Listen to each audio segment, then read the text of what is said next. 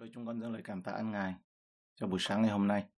Chúng con xin chúc tụng lời của Chúa ở trong sách Các Quan Xét chương 19. Nguyện xin lời của Chúa là ngọn đèn soi chân cho chúng con và là ánh sáng cho đường lối của chúng con. Trong danh Chúa Giêsu Christ, Amen. Chương này nói về tội ác của thành Ki-bê-a thì hai phần. Phần A là người Lê-vi và câu chuyện về người Lê-vi và người vợ bé của ông ta. Phần B là nói về tội ác của thành Ki-bê-a thuộc về chi phái Benjamin ấy. Câu 1. Nhằm lúc không có vua trong Israel, có một người Lê-vi đến kiều ngụ nơi góc xa hơn hết của núi Ephraim, lấy một người vợ bé ở Bethlehem, thành xứ Jude. Không có vua tại Israel, điều này tạo tiền đề cho câu chuyện khủng khiếp ở trong các chương sau. Không có vua nào ở Israel nó có ý nghĩa hơn là sự vắng mặt của một vị quân chủ cầm quyền về chính trị. Điều đó cũng có nghĩa là họ từ chối công nhận sự lãnh đạo của đấng vô hình, đấng toàn năng mà đã dẫn họ vào xứ đượm sữa và mật đây. Đó là chính Đức Chúa Trời của tổ phụ của họ. Những gì diễn ra trong phần còn lại của chương này gớm ghiếc đến nỗi khiến nhà bình luận Mayer khuyến cáo là không nên đọc nó. Nhận xét về câu đầu tiên này, ông viết là sẽ đủ để suy gẫm về những lời này. Nó xuất hiện 4 lần ở trong cuốn sách. Có nghĩa rằng ấy, là chỉ cần đọc thấy cái câu đầu trong Các Quan Xét, bấy giờ không có vua trong Israel. Câu khuyến cáo như vậy thì nó đủ để thấy cái nội dung. 4 lần cái câu này được nói ở trong sách Các Quan Xét, đó là chương 17 câu 6, chương 18 câu 1, ở đây là chương 19 câu 1 và ở trong chương 21 câu 25. Chỉ cần đọc thấy cái câu này thôi mà không cần đọc tiếp theo về cái nội dung nó khủng khiếp nó như thế nào. Bởi vì tất nhiên là chúng ta đọc, khi chúng ta học chúng ta sẽ thấy chiều sâu của sự sa đọa về đạo đức mà khiến cho con người nó chìm sâu xa khỏi ân sủng của Đức Chúa Trời ra sao.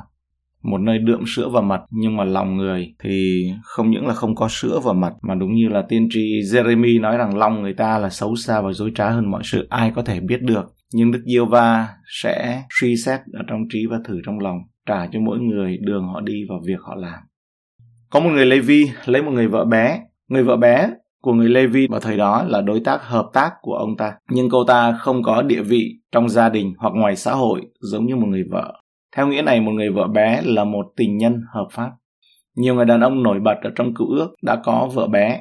Ví dụ bao gồm cả Abraham, Sáng Thế Ký chương 25 câu 6, Gia-cốp, Sáng Thế Ký 35 câu 22, Caleb, Một Sử Ký chương 2 câu 46, Sauler, 2 Samuel chương 3 câu 7, David, 2 Samuel chương 5 câu 13, Salomon, Một Các Vua chương 11 câu 3, có đến 300 cung nữ, tức là 300 thê thiếp ấy. Và Rehoboam, 2 Sử Ký chương 11 câu 21. Điều đáng kể là chúng ta thấy không bao giờ thấy một cuộc sống gia đình như thế này được Đức Chúa Trời ban phước. Tân Ước nói rõ rằng ngay từ đầu kế hoạch của Đức Chúa Trời là một nam một nữ trong đời sống vợ chồng nên một xác thịt mãi mãi. Ma-thi-ơ chương 19 câu 4 đến câu 6. Chúa Giêsu trả lời rằng các ngươi há chưa đọc lời chép về đấng tạo hóa hồi ban đầu, dựng nên một người nam một người nữ và có phán rằng vì cơ đó người nam sẽ lìa cha mẹ và dính díu với vợ mình, hai người sẽ cùng nên một thịt hay sao? Thế thì vợ chồng không phải là hai nữa nhưng một thịt mà thôi. Vậy loài người không nên phân rẽ những kẻ mà Đức Chúa Trời đã phối hiệp. Và mỗi một người nam phải là chồng chỉ một vợ mà thôi. 1 Thi-mô-thê chương 3 câu 2. Người Lê-vi làm hòa với người vợ bé của mình sau khi cô ta đi phạm tội ngoại tình. Câu 2 đến câu 4. Người vợ bé hành dâm bỏ người, đi về nhà cha mình tại Bethlehem trong xứ Juda và ở đó 4 tháng. Chồng nàng trỗi dậy đi theo nàng, muốn lấy lời ngọt cảm lòng nàng, đặng dẫn nàng về nhà mình. Người có đem theo một đầy tớ và 2 con lừa. Nàng mời người vào nhà cha mình. Cha nàng thấy người đến, ra đón rước cách vui mừng. Ông gia người là cha của người đàn bà trẻ, cầm người lại và người ở tại nhà ông gia trong 3 ngày, cùng ăn uống và ngủ đêm tại đó. Ở trong câu 3 thì nói là đi theo nàng, muốn lấy lời ngọt cảm lòng nàng, đặng dẫn nàng về nhà mình. Người Lê-vi này là một ví dụ về cách một người phối ngẫu bị xúc phạm nên hành động thế nào khi người kia ngoại tình. Mặc dầu cô ta phá vỡ mối ràng buộc giữa họ, nhưng ông đã cất công khó nhọc để đưa mối quan hệ trở lại với nhau và đã thành công. Chúa Giêsu nói với chúng ta rằng không bao giờ được truyền lệnh ly hôn khi có ngoại tình. Ma-thi-ơ chương 19 câu 8. Ngài phán rằng vì cớ lòng các ngươi cứng cỏi nên Môi-se cho phép để vợ, nhưng lúc ban đầu không có như vậy đâu. Nếu một người bạn đời trong hôn nhân bị ngoại tình, họ vẫn nên nỗ lực để cuộc hôn nhân tồn tại và thành công bằng hết khả năng của mình. Cha nàng thấy người đến, ra đón rước cách vui mừng. Có lẽ người cha vui mừng khi thấy người Lê-vi và con gái của ông trở lại với nhau. Hoặc có lẽ người cha chỉ đơn giản là vui mừng khi con gái ra khỏi nhà mình một lần nữa, trở về nhà chồng. Cha của người vợ lẽ mở rộng sự viếng thăm bằng một cách bày tỏ lòng hiếu khách rộng rãi theo như truyền thống câu 5 đến câu 10. Ngày thứ tư, họ dậy sớm và khi người Lê-vi sửa soạn ra đi, cha của người đàn bà trẻ bèn nói cùng rể mình rằng: Hãy dùng một miếng bánh đặng đỡ lòng con, rồi sau các ngươi sẽ đi. Vậy vợ chồng ngồi ăn uống cùng nhau.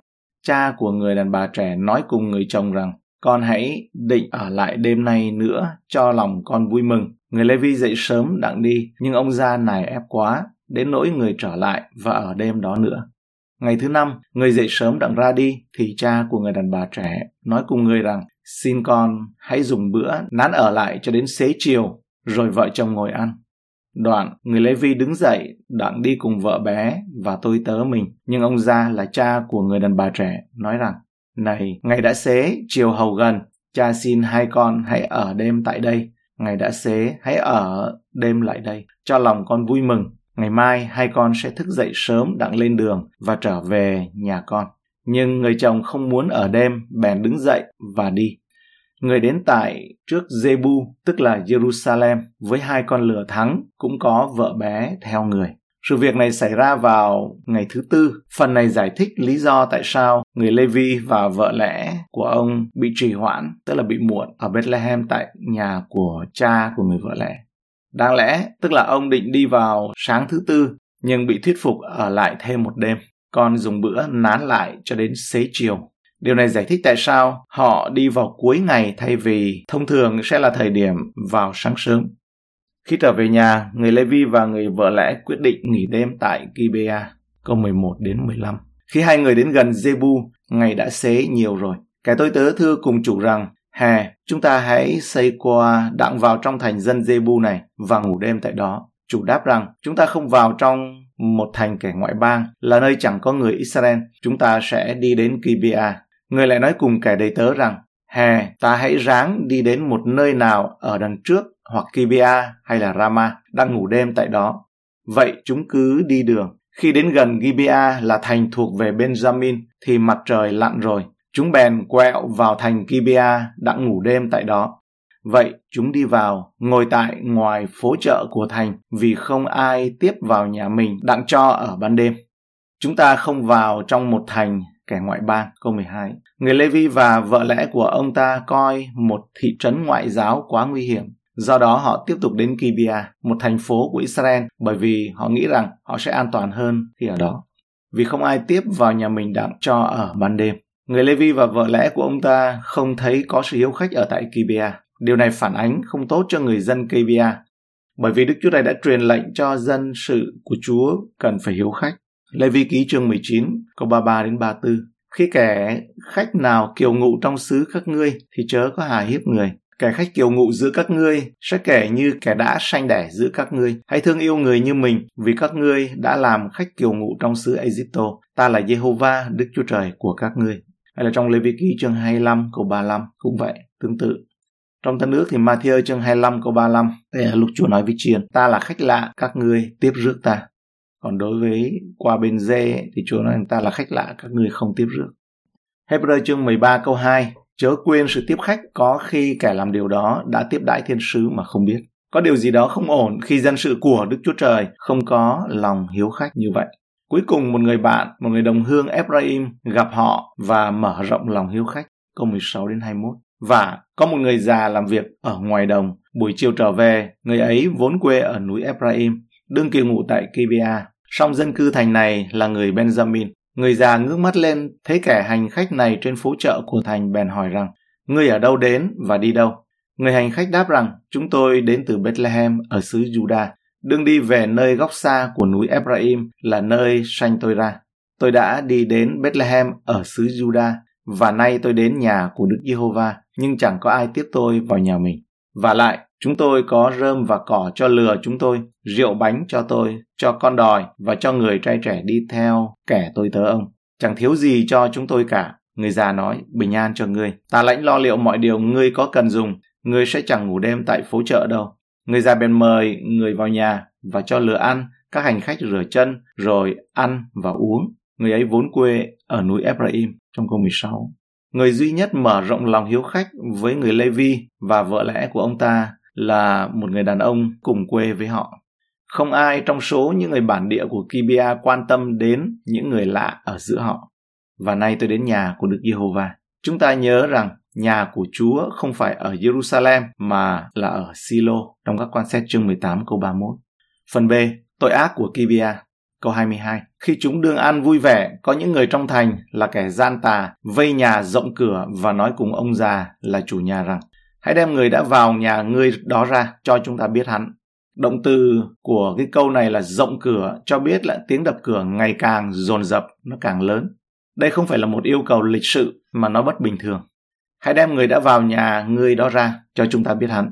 Yêu cầu của họ cũng giống như của những người đồng tính luyến ái vây nhà Lót ở trong thành Sodom. Sáng thế ký chương 19 câu 5. Bức tranh nó rõ ràng. Trong thời các quan xét, Israel cũng tệ như Sodom và Gomorrah. Sự gian ác và trụy lạc của người Ki-bi-a, câu 23 đến 26. Chủ nhà ra đến cùng chúng mà rằng: hỡi anh em, đừng, xin chớ làm điều ác, vì người này đã vào nhà tôi, chớ phạm sự sỉ nhục này. Kìa, con gái ta còn đồng trinh và vợ bé người kia, ta sẽ dẫn chúng nó ra ngoài cho anh em sẽ lăng nhục họ, đãi họ tùy thích anh em, nhưng với người này chớ phạm điều sỉ nhục dường ấy. Song những kẻ đó không khứng nghe người khách bèn bắt vợ bé mình dẫn ra ngoài cho chúng biết nàng, lăng nhục nàng trọn đêm cho đến sáng, rồi đuổi nàng về khi rạng đông. Gần sáng, người đàn bà đến ngã tại cửa nhà chồng nàng trọ và nằm tại đó cho đến sáng ngày. Người khách bèn bắt vợ bé mình dẫn ra ngoài cho chúng biết. Mặc dầu những người đàn ông biến thái của Ki-bi-a rõ ràng là có tội, nhưng người Lê-vi và chủ nhà cũng phạm tội nữa. Họ rõ ràng là cần nên sẵn sàng hy sinh bản thân mình đối với người chủ nhà là con gái đồng trinh của ông và cho người bạn đồng hành của mình đối với người Lê-vi. Mỗi người trong tấm thảm kịch bẩn thỉu này đều có tội. Tất nhiên là ngoại trừ chính người vợ lẽ ra là nạn nhân. Những kẻ gian ác của Ki-bi-a giống như người của Sodom và Gomorrah hơn là người Israel. Chủ nhân của ngôi nhà sẵn sàng hy sinh con gái của mình. Người Lê-vi không quan tâm gì đến vợ bé của mình. Chúng biết nàng, lăng nhục nàng. Khi mô tả ý nghĩa đầy đủ của nguyên bản tiếng Do Thái, chữ này Adam Clark do khiêm tốn đã không dịch nghĩa sang tiếng Anh. Ông để lại nó bằng tiếng Latin để chỉ những học giả mới có thể hiểu được toàn bộ hàm ý của sự gian ác và đồi bại của những người đàn ông ở tại xứ Ki-bi-a. Một người bình luận tên là Wolf nói rằng người ta có thể dễ dàng nhận ra lý do tại sao người vợ bé lại bỏ chồng ngay từ đầu. Cô ấy hầu như đã chịu xả thân để cứu ông ta, trong khi những người đàn ông lạm dụng tình dục cô suốt đêm. Clark nói về những người đàn ông tội lỗi của Ki-bi-a, những kẻ vô lại và những kẻ khốn nạn thậm tệ nhất. Tệ hơn những kẻ vũ phu là một hợp chất của dã thú và ma quỷ hòa trộn lại với nhau. Nhiều thế kỷ sau, người Israel vẫn còn ghi nhớ tội ác này tại Ki-bi-a và lấy đó làm ví dụ về sự gian ác điển hình. Ở trong OC chương 9 câu 9, chúng nó bại hoại rất sâu như đương những ngày Ki-bi-a. Đức Chúa Trời sẽ nhớ lại sự gian ác chúng nó, sẽ thăm phạt tội lỗi chúng nó. Trong chương 10 câu 9, hỡi Israel, từ ngày Ki-bi-a, ngươi đã phạm tội rồi. Chúng nó đều đứng đó. Sự tranh chiến nghịch cùng con cái, sự gian ác chẳng theo kịp chúng nó trong Ki-bi-a. Người Lê-vi phát hiện ra người vợ lẽ đã chết của mình và ra lời kêu gọi toàn dân Israel phán xét, câu 27 đến 30. Sáng đến, chồng nàng trỗi dậy mở cửa nhà ra, đặng lên đường mình. Kìa, thấy vợ bé mình nằm sải trước cửa nhà, hai tay ở trên ngạch. Người nói cùng nàng rằng, hãy đứng dậy, chúng ta hãy đi. Song nàng chẳng trả lời, người bèn để nàng trên lừa mình, lên đường và trở về nhà. Đến nhà rồi, người lấy một con dao nắm vợ bé mình, chặt từng tay, từng chân ra, 12 đoạn, gởi đi khắp địa phận Israel. Hết thảy ai thấy sự đó đều nói rằng, từ khi dân Israel ra khỏi xứ Ai-cập cho đến ngày nay, người ta chưa hề làm hoặc thấy việc như vậy, khá nghĩ đến điều đó, bàn luận nhau và giảng ý ra. Câu 28, người nói cùng nàng rằng, hãy đứng dậy, chúng ta hãy đi. Đây là một chứng minh rõ ràng về sự đau đớn và vô tâm của người Lê-vi đối với người vợ lẽ của mình. Rõ ràng là một cách kỳ cục để đưa ra một thông điệp nó rất là kỳ quái, mặc dầu cái phương pháp này nó hiệu quả, đã triệu tập toàn dân Israel lại được. Nhưng nó thật là bi thảm và người Lê-vi đã không tỏ ra quan tâm đến sự công bình, sớm hơn. Mặc dầu ấy, cái lời hiệu triệu này nó phải trả một cái giá bằng như vậy. Phải chăng đây là sự đáp ứng của dân Israel cũng nói lên tình trạng tinh thần của họ trong thời đó. Chúng ta có thể học được gì từ câu chuyện về người Lê-vi và người vợ lẽ của ông? Các chương càng về hồi kết của sách Các Quan Xét này nêu bật lên sự thật rằng mọi người đã làm điều phải ở trong mắt mình, cứ điều gì họ cho là đúng. Các Quan Xét chương 17 câu 6, chương 21 câu 25. Một trong những câu chuyện chứng tỏ sự hỗn loạn và vô luật pháp của thời đó là câu chuyện về người Lê-vi và người vợ lẽ của ông. Bắt đầu trong Các Quan Xét chương 19, người Lê-vi có một người vợ lẽ đã bỏ trốn và không chung thủy với ông.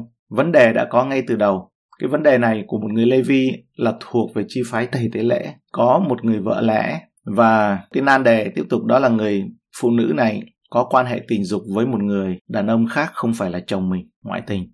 Người Lê-vi đi tìm người vợ bé của mình về nhà của cha mẹ của cô ta. Khi người Lê-vi đang đưa người vợ bé trở về nhà, họ dừng chân nghỉ đêm ở tại Kibia, một thị trấn của người Benjamin. Có một ông già nhất định rằng vì sự an toàn cho họ, người Lê-vi và người vợ bé của ông hãy đến ở nhà của ông thay vì ở ngay giữa quảng trường của thị trấn. Trong đêm đó, ở trong câu 22 thì nói, khi họ đương ăn vui vẻ, có những người trong thành là kẻ gian tà vây nhà rộng cửa và nói cùng ông già là chủ nhà rằng, hãy đem người đã vào nhà người đó ra cho chúng ta biết hắn. Người chủ nhà đã cố gắng lý luận với họ nhưng họ không có chịu nghe, và để cho được yên thì người Lê-vi sai người vợ bé của mình ra ngoài. Đám đông trụy lạc đã lạm dụng cô suốt đêm. Câu 25. Khi người đàn ông mở cửa vào buổi sáng, đám đông đã rời đi và xác chết của người vợ lẽ nằm sải trước cửa nhà, hai tay ở trên ngạch. Câu 27 thì ở đây trong lời phân tích này thì nói rằng đó là gọi là đã chết ở lúc đấy. Người Lê-vi nhặt xác của người vợ lẽ và đặt nó trên lừa của mình và đi về nhà. Sau đó ông chặt xác cô ta thành 12 mảnh, mỗi mảnh cho mỗi bộ tộc của Israel. Các gói đồ rùng rợn đã kích động một phản ứng. Mọi người đều biết về tội ác và bắt đầu bàn luận ở trong Israel. Câu 30. Khi dân Israel ra khỏi xứ Egypto cho đến ngày nay, người ta chưa hề làm hoặc thấy việc như vậy. Khá nghĩ đến điều đó, bàn luận nhau và giảng ý ra.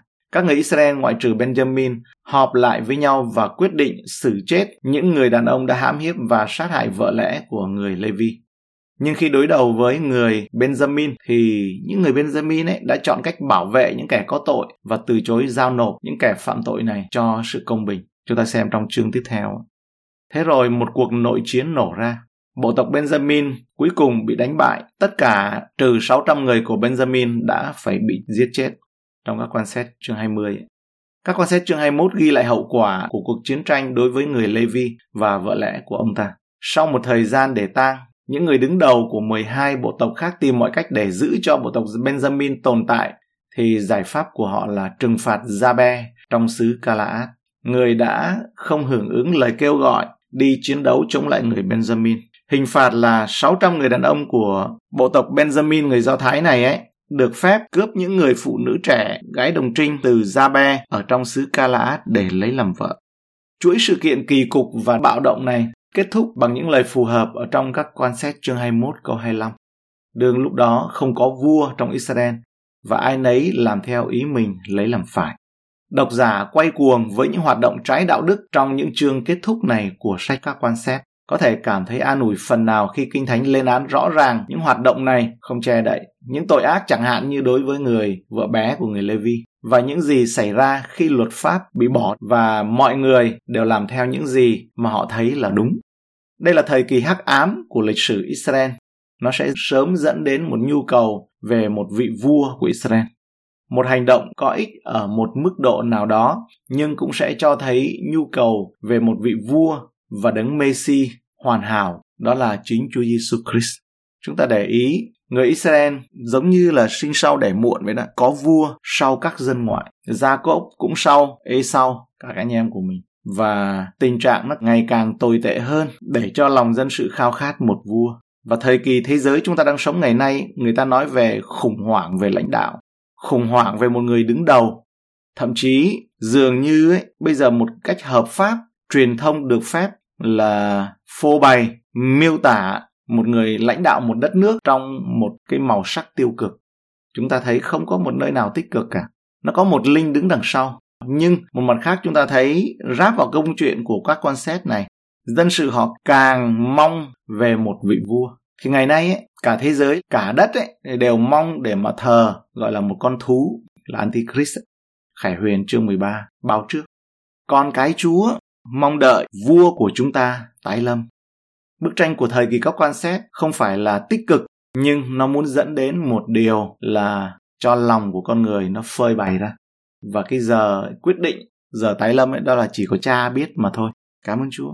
Đây là câu chuyện. Chúng con rất là cảm ơn Ngài cho những lời này.